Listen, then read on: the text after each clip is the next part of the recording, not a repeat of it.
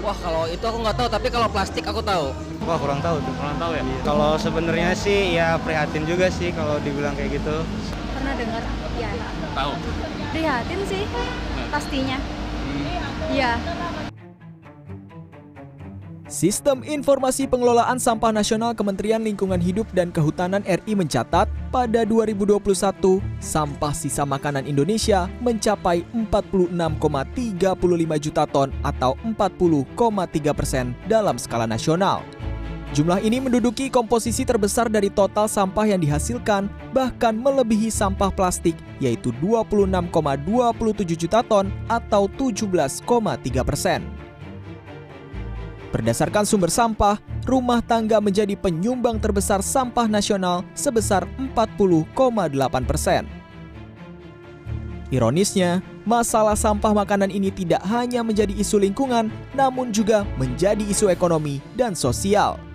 Berdasarkan kajian Bapenas dari segi ekonomi, sampah makanan tersebut setara dengan kerugian 213 hingga 551 triliun rupiah per tahun isu food loss dan waste itu kini semakin penting di tengah ancaman krisis pangan global.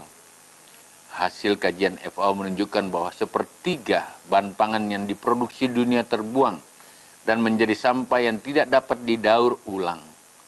Pada saat yang bersamaan dunia harus mampu menjadikan pangan bagi 9 miliar penduduk pada tahun 2050 yang akan datang.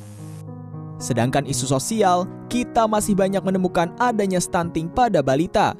Hasil survei status gizi Indonesia atau SSGI tahun 2021 yang dilaksanakan Kementerian Kesehatan, angka prevalensi stunting di Indonesia sebesar 24,4 persen.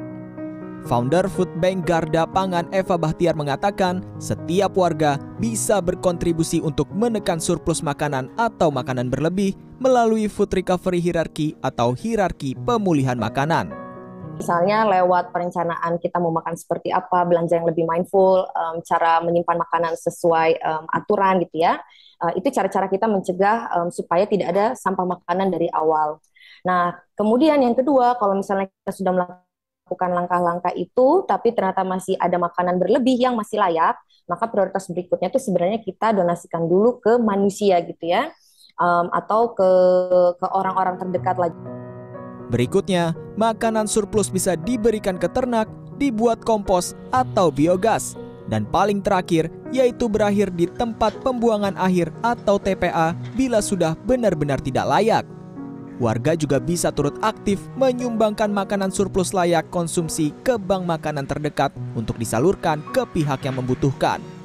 Perbaikan pola konsumsi untuk mereduksi sampah makanan akan memberi keniscayaan ketersediaan makanan yang lebih baik di tengah masyarakat. Tim Liputan, CNN Indonesia.